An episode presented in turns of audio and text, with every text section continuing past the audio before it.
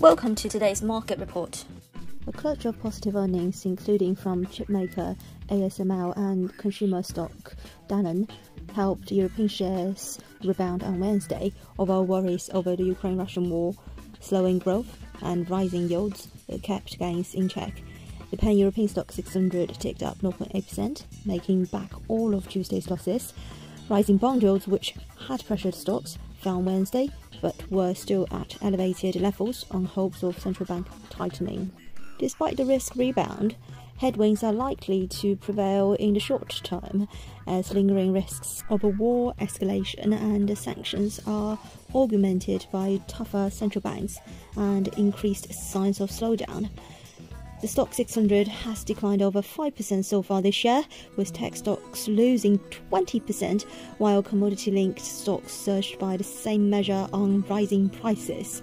Profits for European companies are expected to have grown by 25% in the three months to end March a much lower pace compared to the 60 to 150% rates of 2021, with outlook for the rest of 2022 being the big question for investors as inflation surges to record highs.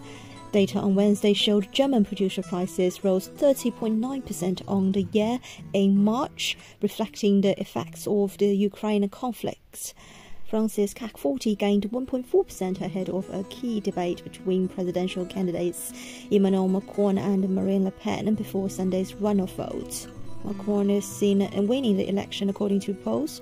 The abstention rate for the vote is seen at around 26% according to one poll. The British pound covers from weekly lows near the 130 figure amidst a weaker US dollar, spurred by falling US Treasury yields and upbeat market sentiment around financial markets.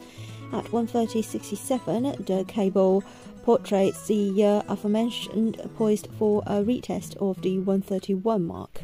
Eurodollar is holding on to gains and is testing daily highs around 108.60 on the back of the US dollar's correction to the downside across the board, finding support above 108.20. This is today's market news. Thanks for listening. We'll see you next time.